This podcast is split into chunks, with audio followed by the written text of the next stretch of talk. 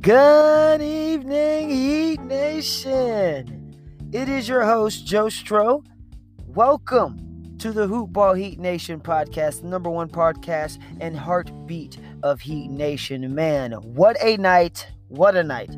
So go ahead while you're on Twitter and looking at everything that's trending. Go ahead and hit that follow button at Joe Stro. That is J O S T R O 252 on Twitter. You can also go in that search bar, type in Hoopball, and go and follow all of the featured teams on there to get all that good info and insight from your best and greatest of the Hoopball Nation. And to let you know right now, you are rocking with one of the best. And finally, the Eastern Conference Finals are set.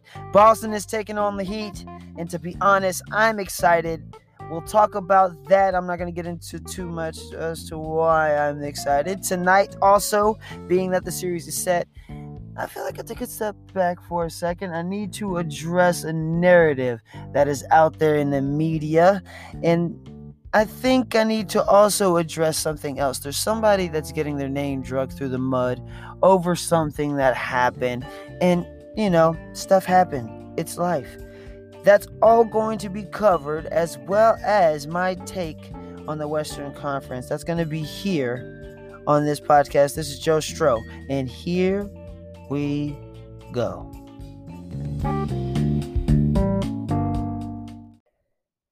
The Celtics won tonight. And um, there's a multitude of reasons why you, you could say that they won. Um, at the end of the day, what I interpret from the game is that the head of the dog was cut off. And what I mean by that was Kyle Lowry fouled out. And to show the impact of more, well, let me emphasize the impact as far as how much he means to the team of Toronto. He is Toronto's star player. He is Mr. Toronto. Whether anybody wants to agree with that or not, Kyle Lowry is going to go down as Mr. Toronto. At the end of the game, the game was tight. Uh, they were down six. Kyle Lowry made a stop, scored a bucket, came back down court, got a foul called on Marcus Smart, then proceeded to get another bucket. The next defensive trip down, he fouled out. And do you want to even know what's funny about that foul? It was a good foul.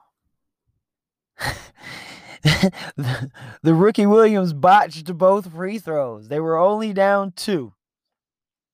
But then there was something that happened a mental error something that if you and I I seen it when he was shooting a free throw earlier in the fourth or right in the middle of the fourth.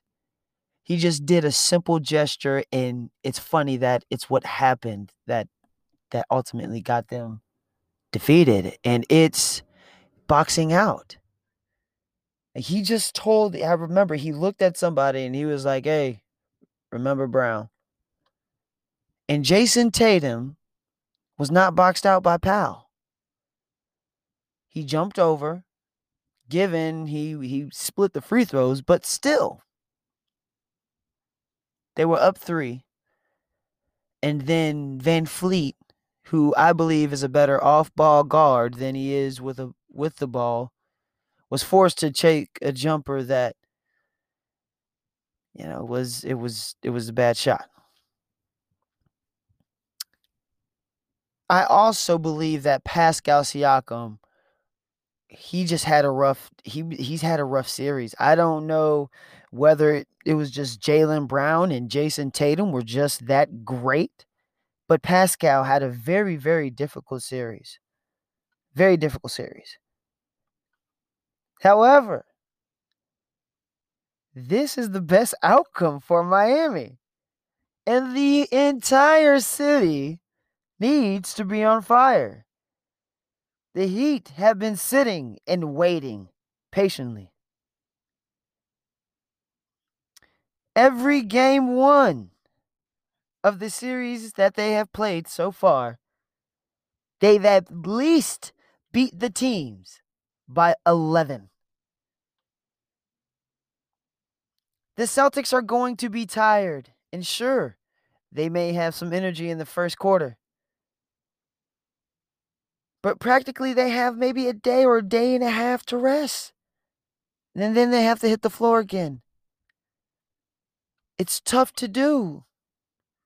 I mean, look at Portland. I think that the Celtics may be gassed. And when you get gassed, you have to have a certain mentality. I just think that Miami's going to have a tougher mentality. Number two, the the Celtics have a problem with length and and bigs, and my question to that would be, where does Miami excel the most? As you look at the roster, you see the length and the size from Iggy to Olynyk to Derrick Jones to Bam. I believe that they have a better roster than the Celtics, better coaching. And most importantly, better defense. So, yes, they've shot a ridiculous amount of threes, but they're not going to be able to pass off the same stuff that they did with Toronto with Miami. Because, yes, Boston may be number two in the bubble, but who is the number one defensive team since in the bubble? Miami. Last but not least, the best player on the court is going to be in a Miami uniform. And as I said before, he has a supporting cast. Jimmy Butler is the key to the series, just like Kyle Lowry was for Toronto. He is a bully. And yes, they will have Brown and they will have Tatum that'll that'll make him work, but Come on, dude. Who is Jimmy Butler? He loves to work. He loves to work. This is the guy that got called on because he was bouncing a ball in his hotel room. So that's not an issue for him. However, Tatum has an issue. And it's not that it's Tatum because you know Tatum Tatum's going to get his. It's the cast around him. More importantly, their guard play. More specifically, Kemba Walker. It is a game six situation, closeout game. And you come out and post five points in a double overtime. Take a lap, dude. Take a lap. That's embarrassing. And if all you Celtics fans are thinking that Smart is going to be hooping like this the entire series, you're wrong. Try again. We got big bodies over here. It's not we're not gonna let Mighty Mouse come out here and try to punk anybody. I'm gonna tell you like I told I'm, I'm gonna tell you like I told my homeboy, man. Y'all can go pick up some sticks and go fish. It's heating six. All right. Since I'm already kind of get turned up because of Kemba's play, and I, I'm sorry. I'm already hitting red on the rector. I know it's early, but let's pivot to this real quick and this is what this is the thing that I was saying was ticking me off, and and y'all gotta y'all gotta rock with me for this. One thing that ticks me off about this league is that they tend to protect the teams from criticism. It's always the player's fault. From LeBron to KD to even Kawhi when he initially left the Spurs, he received hate. I was working and I I keep my ear to the sports world 24 7. Whether it's Twitter, just a normal radio talk, I have it on somewhere. And this particular gentleman was talking and he said a quote and it was it was nothing but just five words and it had me screaming in the vehicle. Um and it was this. Giannis needs to get better.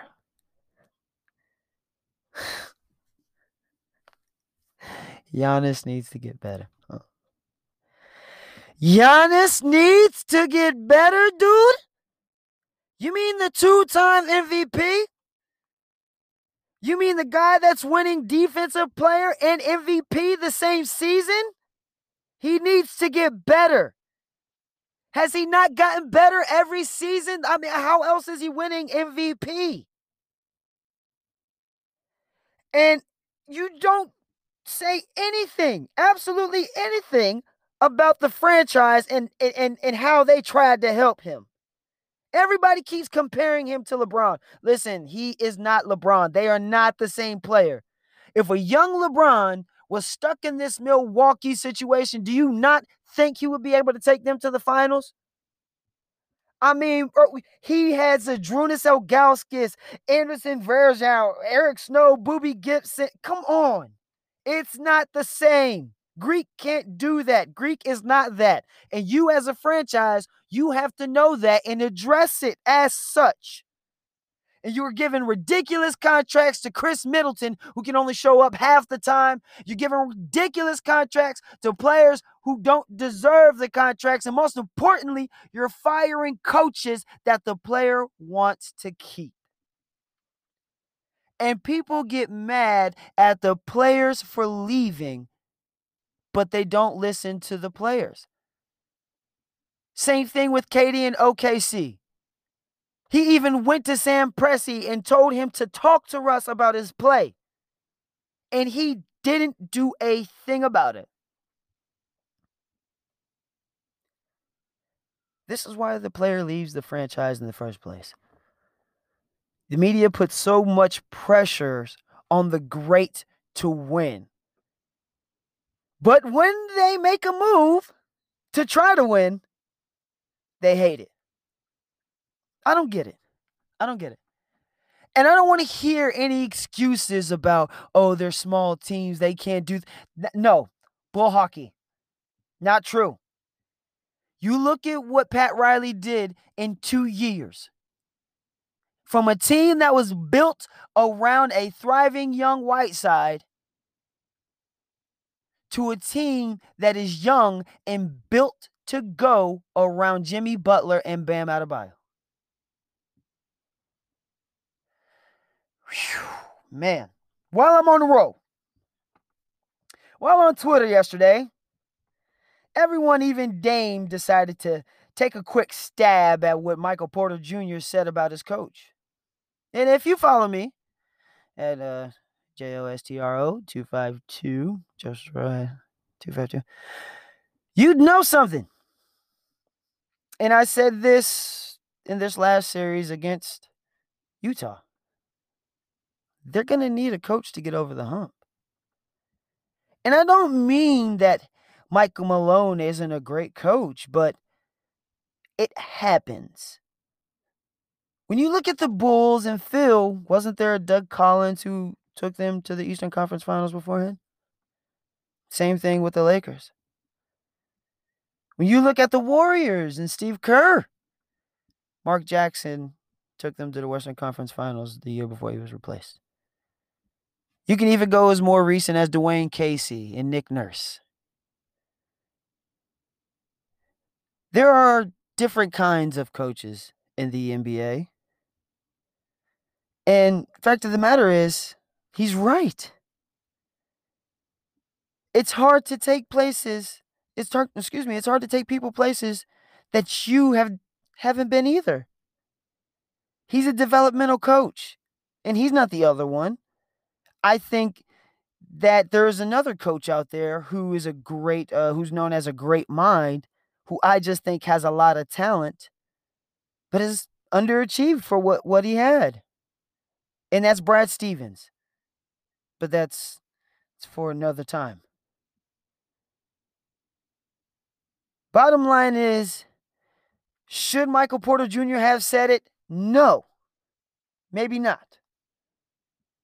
But my question to you is how often have you known the truth to be receptive? Lastly, we're going to touch on this Western Conference thing. I don't really want to spend too much time on it because, well, you'll see at the end of this here, this take here. Uh, I'm just going to come out and say that I, I, knew the Lakers would come out and, and win out the West. It, it's they're too versatile. Okay, you look at the Clippers and what just happened tonight. They gave up a 16 point lead, right? And after MJP happened to call out his coach saying, hey, other people can ball. Is it a surprise that Paul Millsap came through with a surprising 15 points in the third quarter? Or is it because he was a coach and finally made the proper adjustments? There are too versatile for the Clippers. And I mean, if the Lakers were to go against Denver, I'd be maybe even more so afraid of that. I think Denver would be more of a threat than the Lakers. However, playoff rondo is in full swing, which is going to make things for Kuz, Kuz a little, little less tense, not so much pressure. Being that the Clippers will be in Game Six, and I think may go to seven, I don't believe that they got what it takes to beat the Lakers. The Lakers' identity used to be known as the flash and the glitz and the glamour, but it's since taken a LeBron team identity, and that's mentally tough and play defense. Well, in the playoffs and when they want to. I'm going to take the Lakers getting to the finals in six. And with that being said, Lake Show, the Heat, we're going to see you there.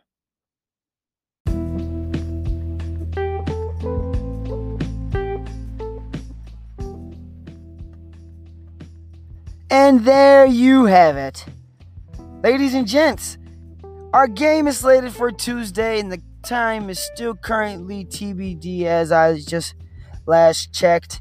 If you go ahead and follow that Twitter page at JoeStro252, I'll keep you updated as well as provide you with basketball knowledge, insight, as well as good times and laughs. I also talk about other sports at times and things about uh, what I think about the sports world. Make sure you also go in that search bar and you type in hoop ball. Not only follow your team, but follow all of the most popular teams in the league. Ladies and gentlemen, Heat Nation, I am out. It is the host with the most, Joe Stro. Stay safe, America.